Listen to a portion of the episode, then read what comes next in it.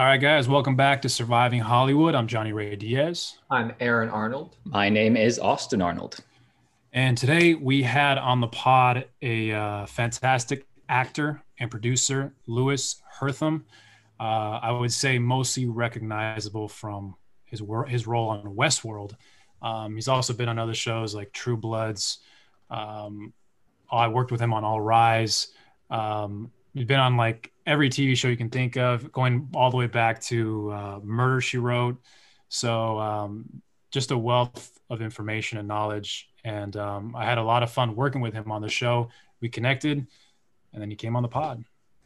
I loved, uh, I mean, super down to earth. It, surprised me that the majority, or it didn't surprise me, but the majority of the first half of this podcast was all about filmmaking which I loved because we're trying to produce our own stuff. But I thought it was really interesting to sort of hear he spent years taking a break from acting to produce and then how that helped him in his career or what he learned. And then obviously coming back and booking Westworld. So filmmakers out there, look forward to this.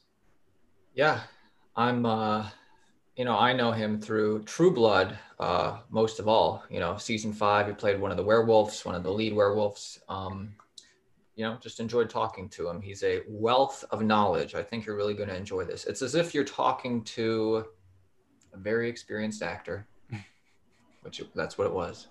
Yeah, and I, I think it was it was cool him talking about how you know at one point he knew he was going to get that one role that would change his career, even as long as he's been in the business, and how Westworld was the one, and now his career is forever changed, and hopefully going forward.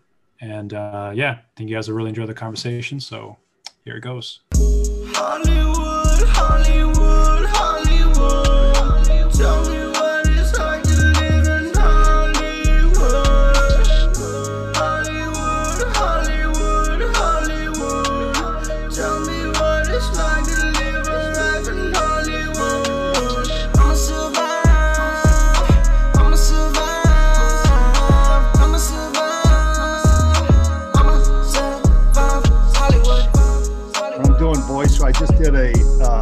Audi, Audi, what do you call Audi book, uh, Audible, audiobook, book, and yeah, that's a trip. And uh, yeah, so hearing myself without seeing myself is, is different than seeing myself and hearing myself. At least. Who did you uh, do that audiobook for? Because I, I just got into audiobooks this year, like reading, narrating for them too, and you it's definitely it's a it's you can't really see it. It's a uh, finalist uh, for we got uh, best audi, audi audible book for uh, memoir or autobiography. Mm. For it's called Mr. New Orleans, and okay, awards are on uh, the twenty second. So nice, man! Congrats. Yeah, well, thanks, dude. Yeah, that's you, Mr. Cool New thing. Orleans. Yeah. Well, born and raised. Well, Baton Rouge, you know, close oh. by. Okay hundred, you know, or an hour drive away. For sure. So maybe you can kind of talk to as we kind of slowly just kind of dive in. Maybe you kind of talk a little bit about that. I know obviously you're in LA now, um, but can you kind of maybe tell us a little bit about your transition to LA and were you doing any acting in Louisiana before? Yeah, I um, I mean the the truncated story of my whole path, uh, you know, path and my journey is uh, in 1968. My dad took me to see a film called Bullitt with Steve McQueen. Steve McQueen. Yeah. Uh, there's a chase scene in that film that's truly one of the best to this day chase scenes in, in film history, in my, in my opinion, is still the best.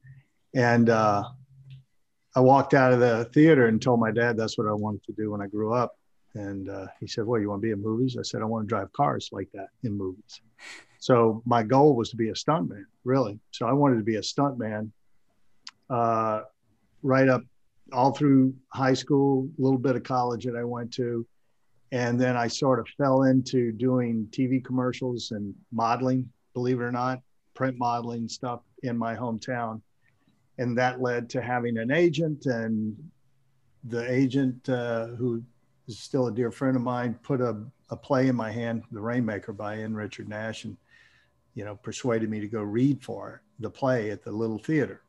Uh, it was the biggest play. And she she knew I had started to get some you know some interest in acting as well. But so I did. I went and read for one of the minor roles, and I and I got the lead, and it changed changed my life. Is when I went, okay, this this is what I'm supposed to be doing. So, I stayed there for about another year. Did uh, Oklahoma, played Will Parker in Oklahoma at a dinner theater. I played Kenickie in Grease, and then I moved out here in uh, January of 1982.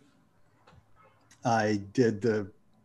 I kind of just got my feet like I went, I came from a town of about quarter million people that I grew up in, and you just not, I mean, you know, you you couldn't go anywhere without knowing people. You know, knowing somebody, yeah, yeah, and and to a place where uh, millions of people where I knew two, you know, I knew my roommate and another, well, his another guy with his family out in Monrovia.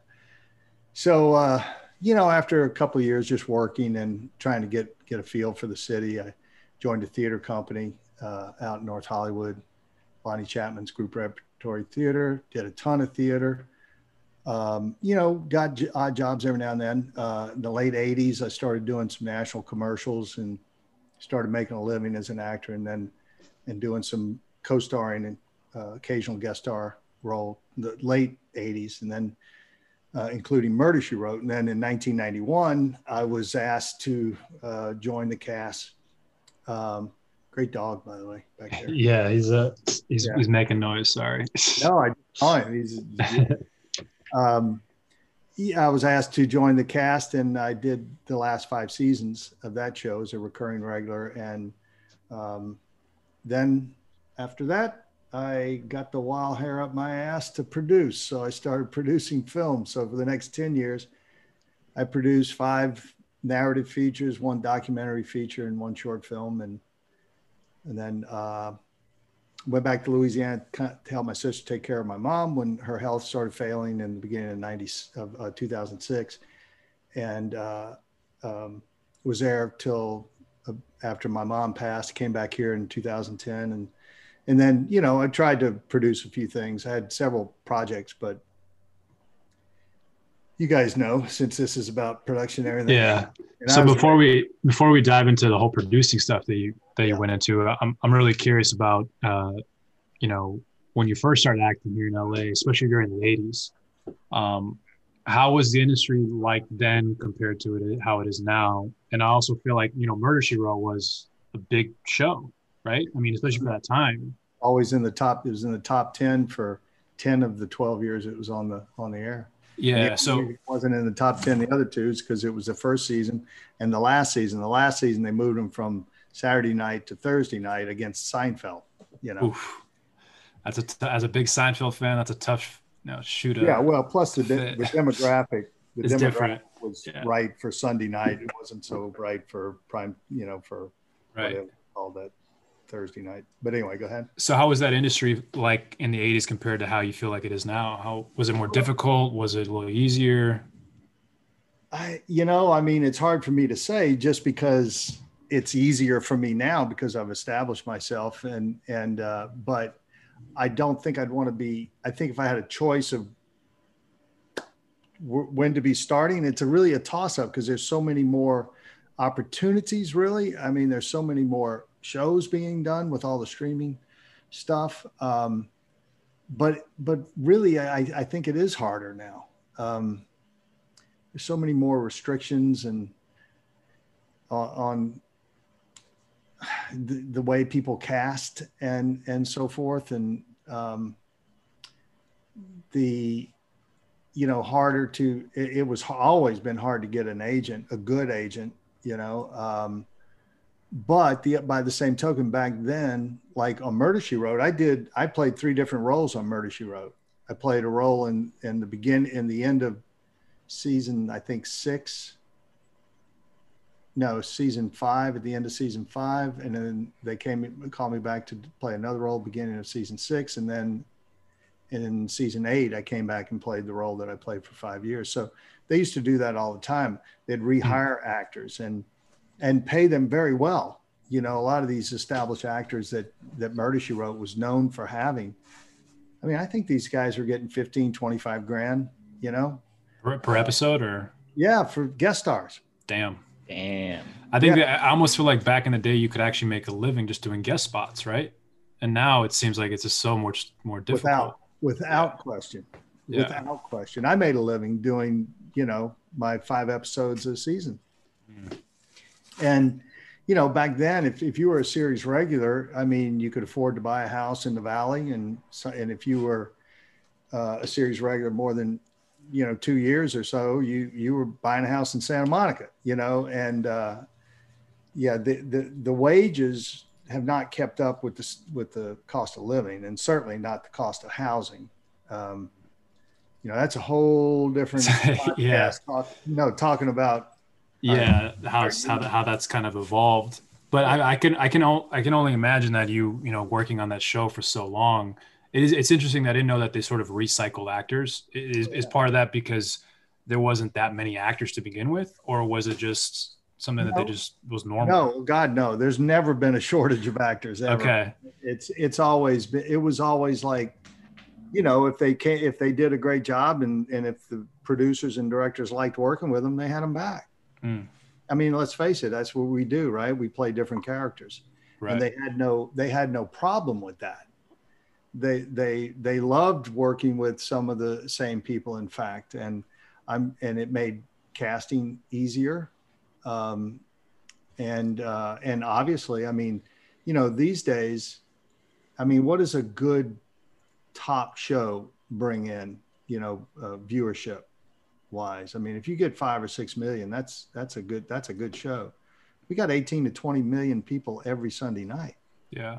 You know, now there were a lot fewer shows to watch, but they but um, they they you know they watched it every Sunday night. And CBS owned Sunday night. You had Murder She Wrote, then no, you had 60 Minutes, Murder She Wrote, and then they would always stay around for this the Sunday night movie. Mm. So, so they owned Sunday night. Um, but yeah, they had no problem bringing actors back. Uh, you know, they had no problem hiring new actors too for usually smaller parts or younger parts most of the actors that we're talking about were seasoned actors had been around a while, so they were older. Mm. And, and the demographic of the show was older too. So they wanted to give, I, I think they wanted to give people, you know, recognizable actors who they right. And did you uh, did you find that things changed for you after working on Murder She Murder She Wrote, in terms of career wise, like doors started opening more and things like that? The struggle is over now. People want you. well, the truth is is that uh, I didn't give it much of a chance because I immediately uh, wanted to sort of try to make my own way by uh, getting, um, you know, start start producing, and uh, so for the ten years after, from '96 to nine years or so, '96 to 2005, um, I really did not pursue acting like through my agent or I did a few jobs. Usually as people that called me that knew me or called my agent and I really was concentrating on producing. And so I didn't really give that a chance uh, I think about that a lot I I wish I had of because um, I have like 27 I think this year will make the 27th uh, pension year pension credit year for Screen Actors Guild. Yeah. And had I at least just like tried to do a little bit of work, I worked in my own, I worked in my own movies, of course, but I, I wasn't, uh, yeah. And if there are any actors out there, always be aware of your pension, your SAG pension, and your pension credits. I mean, you really should be aware of that because if you're building a career, that's a big part of mm. what the union does for you. Yeah. So when you those those times that you were producing your own films, were were you making those SAG films, and were you still oh, yeah. getting, kind of getting pension credits for that, or not really? Um, I all of my films, all of my narrative films were all five of them were SAG franchise films, and then I did a documentary which didn't need to be SAG uh, franchise, and then I did a short, and the short, um, it was it was for one of these. Uh, what do you call it? Uh, 48 hour film festival. Oh yeah. Yeah, yeah. great. I'm so proud of that little movie. I mean, it is such a great, a great little movie. We, we, we, we actually did it in 36 hours. First mm. 12 hours, we, it was in New Orleans. The first 12 hours we hung out in restaurants and ate and drank and came up with the story and, then, and then did it. Yeah. Great. Yeah, that, that was a lot of fun. Were there like, um, you know, you know, taking a break from acting and going into producing? Were there like a certain stories you wanted to be told, or what was the catalyst that made you go, man, I just want to like make my own stuff? Yeah, well, I the catalyst I think was the thought of going back into you know auditioning and auditioning and auditioning. I did go into some auditions there were some very young people and they weren't really that well acquainted with murder she wrote because the demographic of the show was much older. And there was a couple of times where i just went you know what? I, I just got to do this myself. And then i had sort of an epiphany and this idea for a film came into my head and i couldn't shake it and so i you know i pursued it budget for the film was 550,000. I went to my hometown. Um, you know, people had followed my career, so they knew who I was there. And uh, um, what's the log line for the film?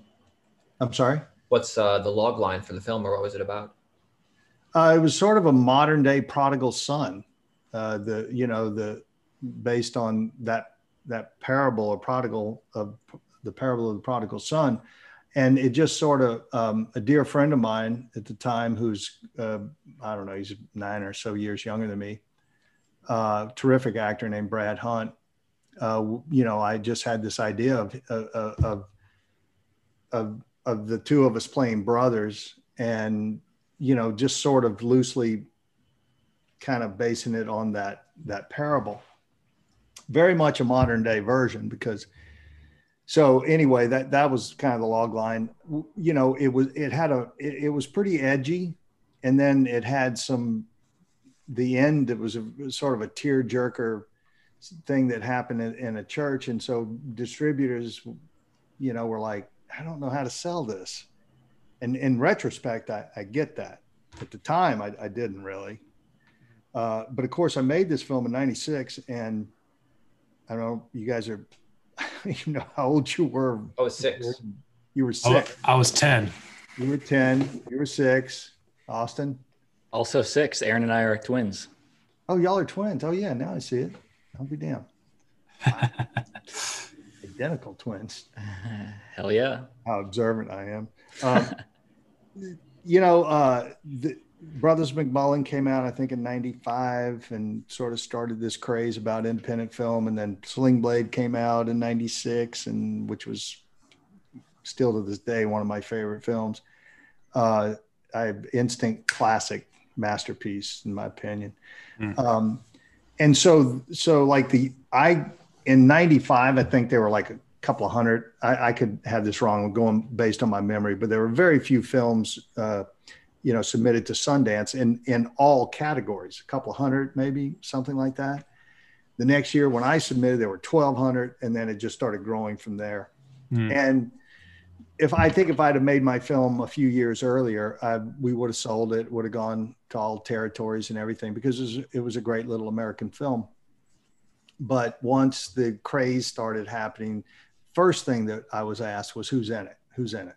You know, and it was some working actors, but no stars. And we had no stars in it. And I didn't want stars in it because I really thought still that I could sell a good film.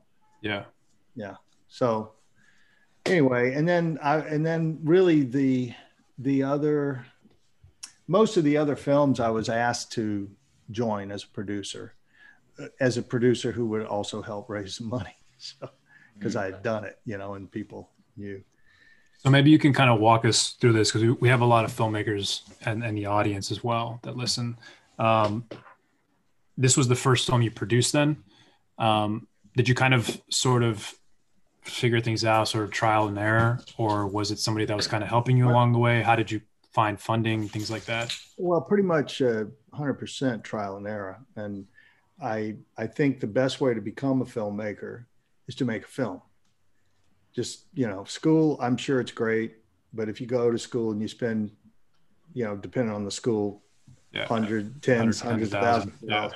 you know uh, make a damn film because you'll learn it and you won't forget it now i say you won't forget it that that's not necessarily true because i was learning so much i'm sure that there were certain things that i forgot because it's so overloaded But when you're on a mission, and I was on a mission, you know, I was going to get this done one way or the other. And like I was about to say, I went back to my hometown. I started doing the morning shows. I did the press. I said, I'm here to make a movie. And they're, oh, Louis Herthum's back in town. He's going to make a movie here. So then when I called him up and said, Hey, I'd like to take you to lunch and tell you about my movie. Maybe you'd like to, you know, join us and invest. And uh, so that's how I did it. Um, but there was a, uh, there were a few people there that had some more knowledge than me for sure and they helped me along the way. And and, and then other people, uh, I'd, I'd go get to a certain point, and I wasn't quite sure. I'd just call and say, "What do I do now?" And then you know he'd tell me, and I'd do it. Um, and you know that that's a great way. To, I mean, it's trial by fire. Yeah. And definitely, I made mistakes. Uh, but you. What was the, what do you feel like was the one of the mistake, biggest mistakes you made, or something that you really learned from? Hmm well, uh, let me see if I can be diplomatic about this in case somebody. somebody you hated the actors. I'm just kidding. again? No, I had nothing. None of the the actors were fantastic. The actors okay. were all my friends. You know, in fact, all of my movies, I had hardly any casting sessions. I mean, I've known so yeah. many actors. Like, you know, so and so can do this. Oh, they'd be great. Right. That's the way to do it. Want to do this? That's how that worked for me. But um, well, I think you you you know, let me put it this way. People ask me frequently, what makes a good producer? How how how do you become a good producer, uh, especially for an independent film? And I'm like, hey man, the best producers pick the right people. If you pick the right people, your job will be so much easier. If you pick the wrong people, you know even people i mean it's hard to vet them sometimes because you think they're on, on, the same wavelength and then at some point there's a turn. So i've experienced that let me say let me just say that. And so just be really really really careful about the people you get into something that is as uh, that that could be as long lasting and as um, important and costly, if you will, you know, because you know if you if you have to if you go through all your money and there like for me uh, we raised a little bit more but i mean there there needed to be more and it came out of my pocket mm. and i never got that back um, putting your own money into films is very tricky as i'm sure many of your filmmakers listening will know uh, but I think uh, just you know, so as far as lessons learned, that learn that that's uh, one of them. You know, be really really careful about who you work with. Uh, I think I learned. I didn't really learn on my first film, but I learned on other films that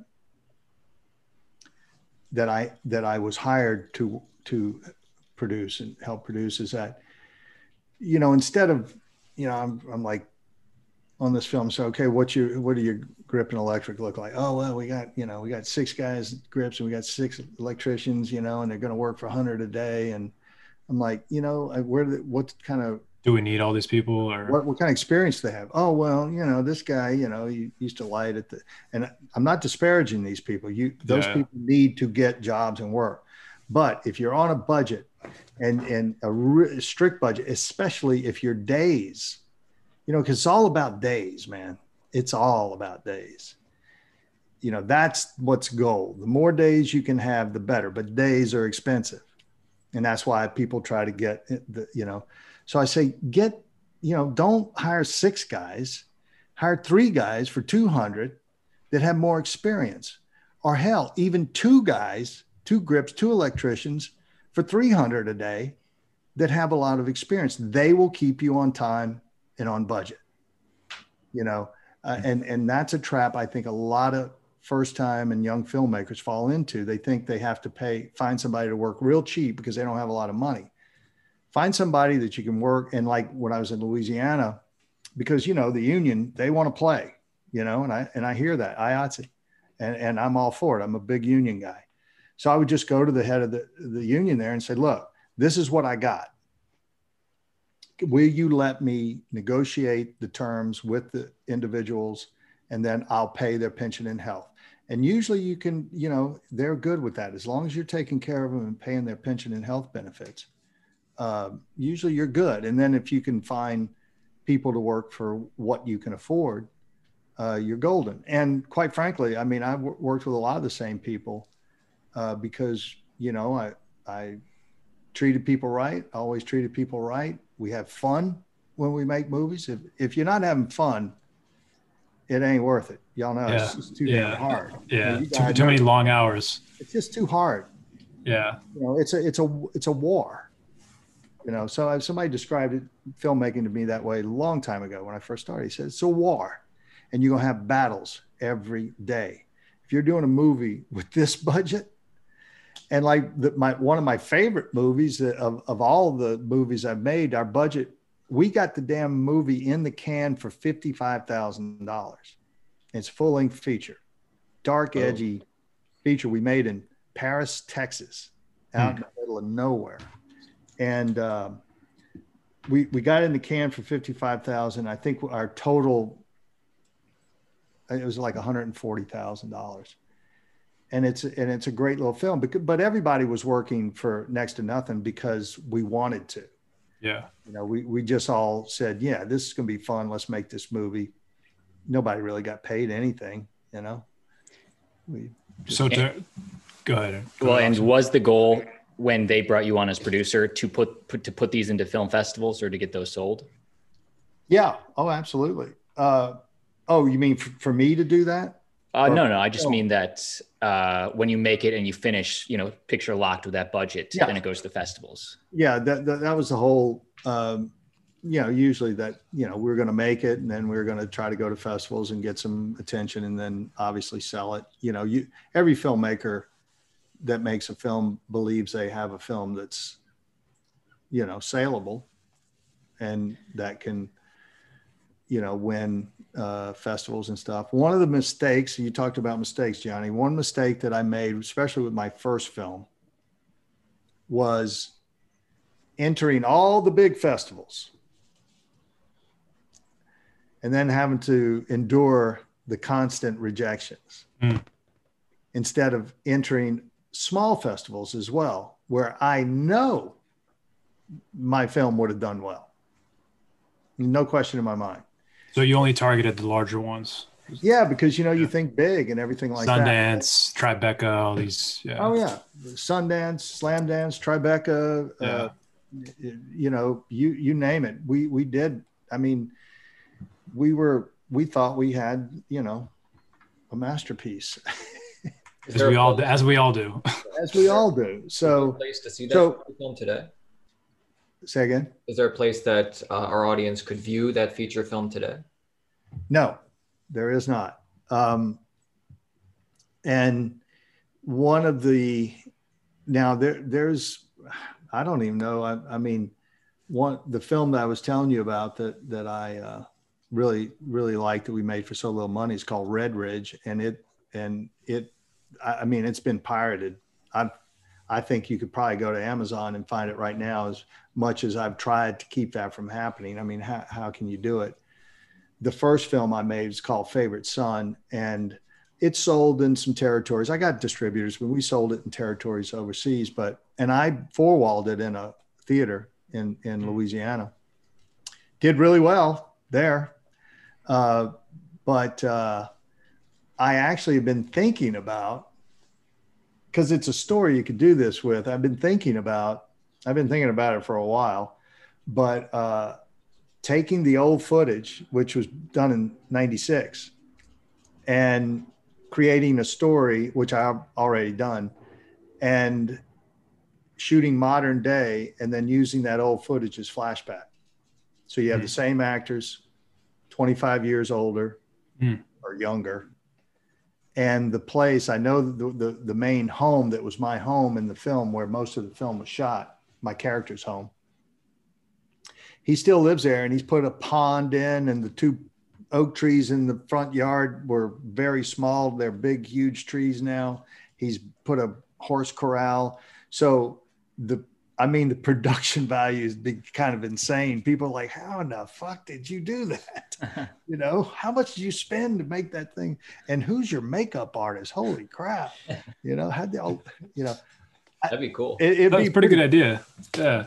Huh? Yeah. That's a good so, idea. I want that one. Yeah. So you know, I I uh, just got to have the time to devote to to do something. To, like yeah, to do it like that. Well, you're too busy working. You know what I mean? And blast. Um, I was gonna just touch on that because you didn't mention it. Um, I'm not that familiar with this world, and you know, we ourselves have produced some shorts, and we're actually trying to make a feature this year. That's hopefully the goal, right? Um, yeah. But uh, the world I'm not familiar with, and maybe you can kind of touch on it, is distribution. What have you kind of learned in the distribution channels? What's the best way to kind of approach things? Um, if you want to kind of touch on that. Yeah, I again, um, what it's like now, I'm not really sure. What it was like then, um, robbery. If you know, just take the, everything, yeah. The, the worst thing you can hear back then, a distributor say to you is, "We love your film, we want to handle it, and we're going to give you a hundred thousand dollar advance." Now, if you had a hundred thousand in the film, that was good news. Mm. If you had 200, 300, 400, 500 million, there's horrible news because that's the last money you're going to see out of those guys. Mm-hmm. And that's truth. I mean, that happened. We, I did a film in 99 here in LA, uh, had a lot of decent, you know, Brad Dourif, Michael Madsen, uh, Michael Paul Chan, James Hong. We had, yes. you know, it was, a, it was a straight up action film. All the Power Rangers, the, the actual stunt people yeah. that were in the suits that did the were, were were our stunt people. Our stunts were incredible. I mean, I could barely watch some of the stuff they were doing. It was insane. And you know, we we took two. We did it for a half a million and a half a million deferred. And we. What does a half a million and a half million deferred mean? Exactly? We had a half a million in cash Okay. And we defer, so we deferred half of the payments of, you know, mostly to, like our our guy that that shot the film, the DP. He also had all the equipment. Okay. He had everything, so we couldn't meet his his price. So it's deferred basically for. So we def- like we paid him his fee for DPing, but we deferred the the, the money for the for the you know that that kind of things. I frankly did not put those deals together I was kind of brought in to help. I'm good at organizing and also for uh, cast to help uh, cast it. So, and they, you know, they just knew I had experience. So, um, we we I think we ended up. I think the budget with the deferments was about 1.1 million, as as I recall. And the the people that you know brought me in took two minutes of dailies and just dailies, just rough dailies, and uh, showed Regent Entertainment. And they said, uh, We want it. And we'll give you a $100,000 advance. Well, we, ne- we never saw any more money. Uh, the head of the I don't know who it is now. I don't even know if they're still around. I don't know what the deal is, but they, you know, he said we'll do three or four, three to four million dollars in sales in this film, and uh, I'm like, yeah, you should. You know, this is a great little action film. It's it's an AFM dream, right? I mean, uh, yeah, yeah, yeah. That that's what it was. That kind of film had just enough names you could sell it in every territory throughout the world, and you'd end up with three to four million dollars in sales they take their 20%, you know, we, you know, and their expenses. Is that a typical rate for a distributor, like 20%? Uh, yeah, I think it was back then. Okay. Uh, yeah.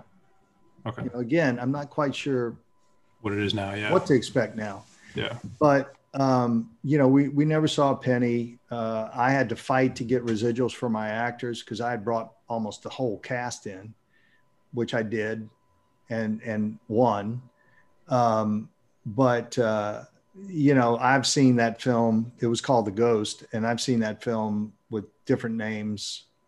Again, the the uh, the rights ran out after 10 years. I got the rights back, but I don't know, but I wasn't part of the LLC. So I really, I didn't have rights to, and I had like nine points in the damn film. I really thought we were going to make a little money. Yeah. And uh, so I have no idea where that film is. It wasn't in my uh, power to really do anything about it. I just had to sort of grin and bear it, you know. Yeah. Uh, but as far as that, I mean, I did create a website. I don't know if it'd still be viable, but I created a website because of my frustration with distributors. Uh, you know what Angie's List is? Yeah. You know, where you Yeah. rate, you know, carpenters and me- Yeah. mechanics and doctors and all that kind of stuff. I created something called Otto's List. And it was where filmmakers could rate the performance of their distributors. Hmm. And uh, I built it. And, Is, it uh, still up? Is that still around or? uh, it's it's I have it. It's not actually up uh, Okay. because it was attached to another site I had, which uh, I I ended up shutting down. It was just sort of in the back door of that other site. But again, it's like um, it's it's a it's a I, I'd have to do more research on you know what what people are doing now. I don't really know. I mean, there's so many of these Yeah. streaming. I, I got a buddy. I just I, he he called me every time he does a film. He calls me to take a look at it, and I did night before last, and it's just beautiful. He shot it in Scotland it, it, it- with a very small budget, but using all British and Scottish actors and the scenery. It's just beautiful. And I said, brother, you got to get this in front of, you know, everybody, uh, producers, directors, uh, agents, um, you, you know, uh, the, the streaming companies, because it really is beautiful. But I don't really know if that's the, the, the best way to go about it now. I just honestly don't. I wish I could give you more information about that. No, just just totally so, so curious about it because even as we kind of dive into that world, I'm not familiar with it really at all. Yeah. Um, and it seems like it's constantly evolving with the streaming, the Amazon, Netflix, all that stuff, licensing. I It all kind of changes. Um, but anyway, that that thank you for for talking about that. Um, to sort of transition now into um, what you've been up to recently, I know Westworld is like was a big thing for you. Um, maybe Huge talk- fan. Huge Yeah, fan. tell us about the maybe the job. casting process, Thank how you, you got the role, how it kind of evolved. Yeah, that was big. It was big for, for me, uh, obviously. Um, I remember very well the, the original film and had seen it many times. Was a big fan of the original film. Kind of freaked me out when it first came out because it was so far ahead of its time, you know. Mm. And uh, came out in '73, so I was 15. And um, so my agent called me one day. He says, "Hey man, I got a, this audition for you for Westworld." And I went, "Westworld?" I said, the, they, "They're doing a remake of the movie." He goes, "No, it's a TV series." I said, "Based on the the movie?" He goes, "Yeah." I'm like, "Far out." So, you know, I was sent the sides for a specific role, and then there was this other side, these other sides that every, at least male actor, was going to perform this particular scene, which is basically the scene that I do with Anthony Hopkins at the end of the pilot. The characters were completely different. The dialogue was completely different. But what it was was was Dr. Ford taking a host through, you know, the same kind of analysis where he was going in and out of different characters. And like I say, the characters were completely different. Had nothing to do with the story of Westworld or anything. It was written just for the audition. So I, uh, I, you know, just really excited about it and went in and I didn't know because like if if you've seen the, the original movie, it is you know the the the ro- the robots or the hosts are you know you can tell they're hosts. There's a, there's a little hesitation in them and a little bit of you know Yeah. vacuous, you know. So, so I wasn't really sure. So I I went in. I played the the character that I did not. I never read for Peter Abernathy. I didn't even know who he was. I read for a different character, and excuse me. And so I did that naturally. And then in, when I did the audition um, for the the the other thing, I don't even honestly, I don't even hardly remember what I did in the first because there were two auditions in that first audition. But the it was uh, John Papsidera cast it, but it was his uh, Great office. great office, great guy, Yeah. great great guy. Um, uh, uh, Deanna Bridget Bridget Brigidi Brigidi. It Mhm. was the, you know she was the, so- the his associate, and she, um, she's you know, after the first audition, she said, "Look, I'd like you to come back for the producers." And I said, "I have a question. Do you want to know these are robots, or do you want to be able to see that?" And she goes, "No, absolutely not. Only, only when they're having trouble. Only when they're glitching do we know that this is not a human." I went, "Oh, okay." And and I just kind of sitting there. This is the best. This is the best note any casting director has ever given me in 40 years, and I think one of the best I've ever heard of. So I'm going, okay, okay, I got you. And um, she says, you know, when that spinning ball appears on your computer, the little spinning wheel? I went, oh, yeah, I hate that. She goes, that's what's happening to you. And I went, got it. It was just like, that just made so much sense to me. And I came home. I had several days before the, the callback. And so I just like kept thinking, how do I make this different than everybody else? Because everybody's going to be doing, you know, she said, you know, yeah, I don't like know, kind of people, glitching. Yeah. you know, and so I, and I mean, look, I mean, what, you know, it's not a whole lot of choices, you know, that, you know, that you can do with your body to show a, a, a malfunction as if you were a mechanical uh, machine. But I was walking around my apartment, sitting in, uh, sitting in that chair right over there. And it hit me that, um, that he is trying to speak, not just the physical thing. And I came up with this kind of sound of, you know, him trying to speak. And for whatever reason, that made everything just kind of come together using that sound with the body movements and everything.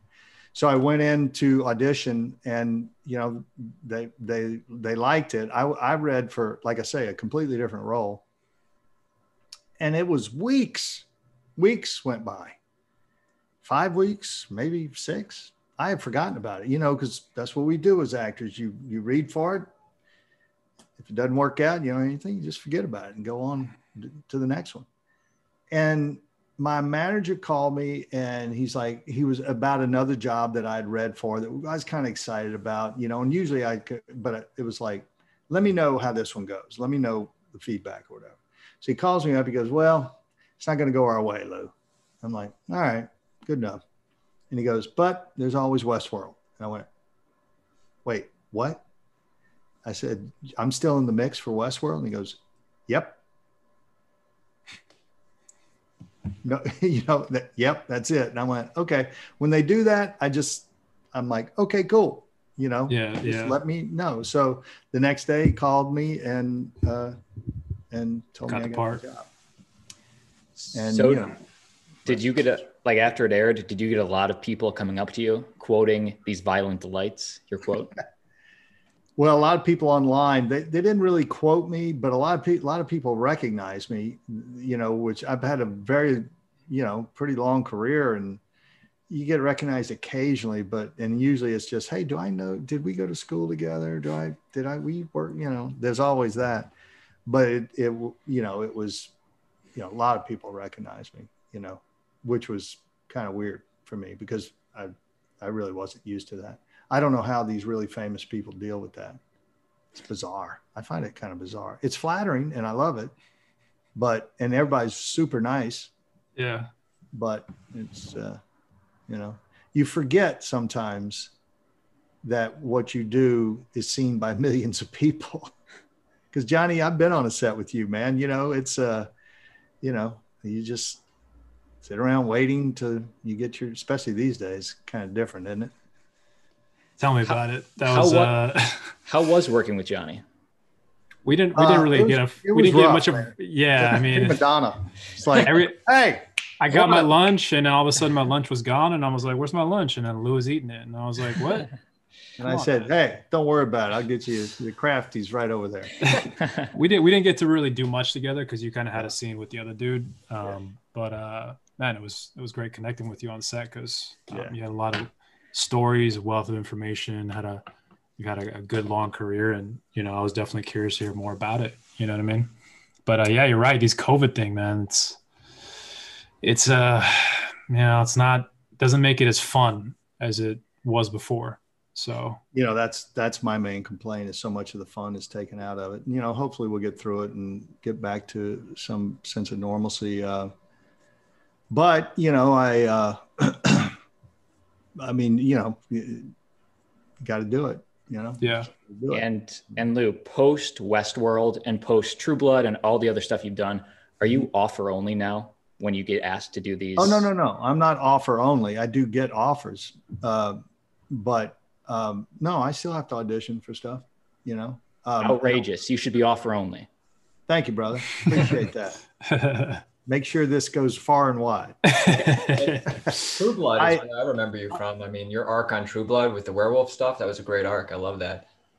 Oh, thanks a lot. Thanks. That that was a fun show. Uh, that's a lot of fun. I was hoping that JD would live, but yeah. well, actually, once I had the the brawl with with uh, Alcide, while we were doing that fight scene, uh, you know, and I got a rock and I'm getting ready to smash his skull and and you know, uh, Dale Dickey, God love her, uh, you know, she, I forget the name, Martha, Marcia, Martha, Martha, saved it. Don't do it, don't do it, JD. And I'm like, anyway, in that that night, I said, this is going to end real bad for JD, you know, because you don't beat up the the star of the show, the manliest guy on TV. You know, that guy is six foot five, two, what was he? Six foot five, like 225, 235 pounds. And when I tell you, you know, solid, solid, trying to move him in those fight scenes was,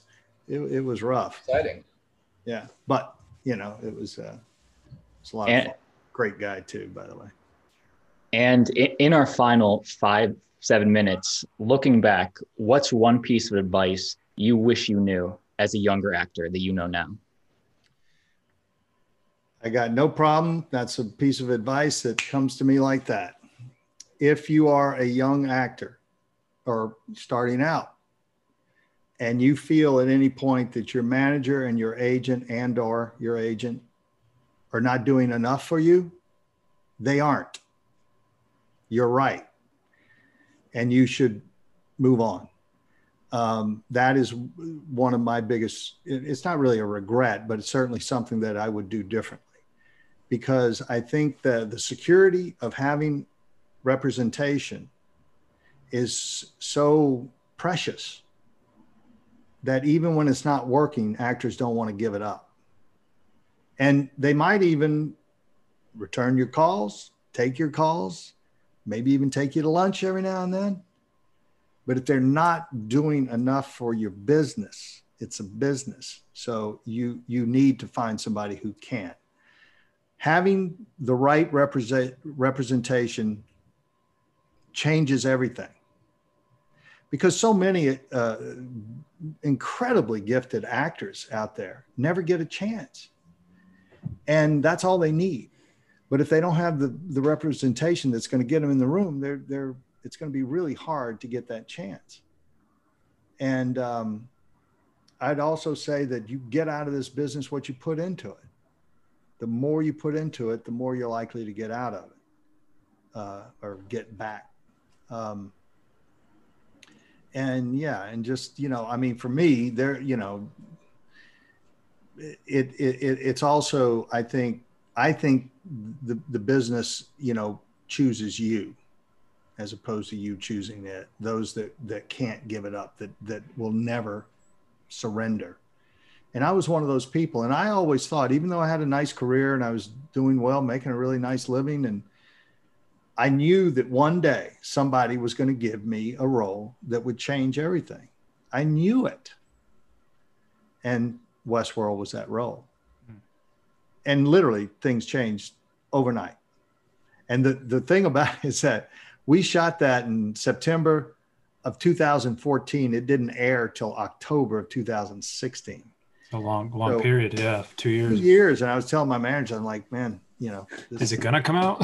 this is gonna no i knew it was gonna come out but it Okay. was like i was like i think this is gonna change things i think this is gonna Mm. well we you know we, we hope so Wait and see. like Yeah. i'm pretty sure it's gonna change things but and you kind of touched on it a little bit, but um, how how has the career really evolved since then? I mean, I know you said you get offer some offers now and stuff like that. Are you getting? Do you find yourself getting even bigger auditions for? oh yeah yeah no doubt i mean it puts Okay. you in a different it puts you in it, it, you know puts you in a different category it's it's like anything in this business it's kind of like where have you been all these years uh Mm. right under your nose Yeah. but that's that's the way it's always been so you know you it, it it's a, you know the catch 22s in this business you know most of it is and you know you got to do something big to get noticed and how do you get noticed you know without getting you know how do you get the job without people knowing Yeah. you are and giving Right. you a chance and everything um yeah but i mean it's it's changed it's changed in a way that i do get offers uh, I get to read for series regulars a lot more. I've done other series series regulars since, um, and you know the beauty about a show like Westworld is everybody saw it. Everybody in the industry saw it. So it's I, I say everybody. I mean for the most part, you know, and, and especially a lot of people that can hire you, for lack of a better way to put it yeah. um, and uh, yeah, and so yeah, that's it's it's changed in that regard.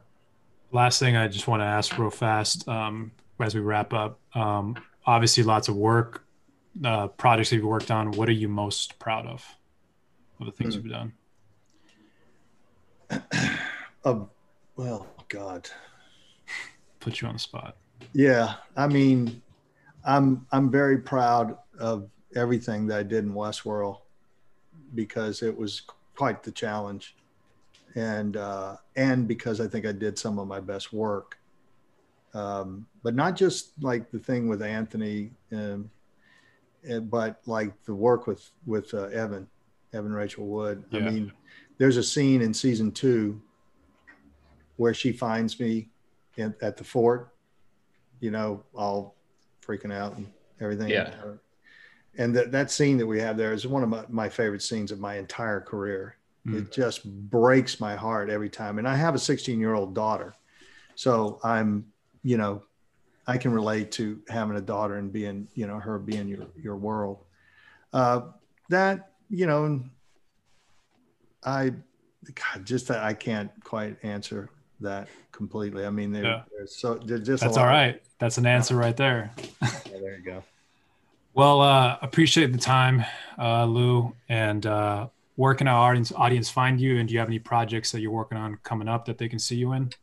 Yeah, well, you know, I got uh, All rise. got All Rise, and I guess uh, there's. Uh, I think you're in. I think you're in the one next week. We're in the one next week. Is it airing next week? I, I think Okay. it's next Monday. Okay. I'll be in the one after that, and then I've got one more to shoot. Um, I just yesterday did uh, a new Jean Smart uh, project that doesn't have a name yet. Well, Aaron and I have auditioned for that several times. Oh, really? Yeah. Yeah. So it looks Yeah. funny. It look dark comedy, right? Um, Which one? yeah, there's some darkness in it for sure. I mean, Hacks.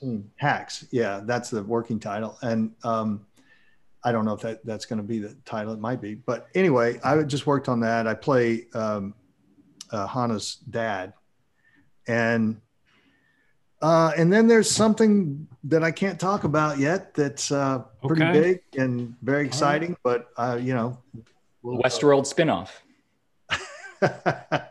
there you go. Oh, oh. Hey, Alright. that would be nice. That's pretty cool. It's cool. You got big things coming up. You'll have to co- you have to come back and tell us uh, when you can share. Sure, I'd be happy to. That'd be awesome. Um, thank you, man. I appreciate appreciate the time, Lou. Um, are you on any social media platforms? Oh, yeah. Anything Well, that? I If mean, you want to uh, follow. Yeah, Instagram, Louis underscore Herthum. Some numbskulls got my name, Louis Herthum, and I can't get them to give, Give it, it back up. to me. Yeah. Uh, had it before me. Same thing on Twitter. Somebody bought my name or whatever you do, and Twitter. I mean, I I, I have an account. Same thing, Louis underscore Herthum, and then I'm on Facebook. I had a fan ac- fan page and verified page, and it disappeared. Somebody hacked it, and I mean, it's yeah. so I'm on social media. I'm not that hard to find, uh, Yeah. but you know, don't don't be offended if I don't respond right away. So send Louis as many DMs as possible. There you go. Flood, flood my inbox. Sliding in, man. Uh, no, man, it was it was a true true pleasure working with you. Uh, thank you for taking the time uh, to to join us on the podcast, and uh, it was a lot of fun, man. Thanks. My pleasure, buddy. Anytime. It's good good to meet you guys and good to see you again, Johnny. Yeah, good to see you too, man.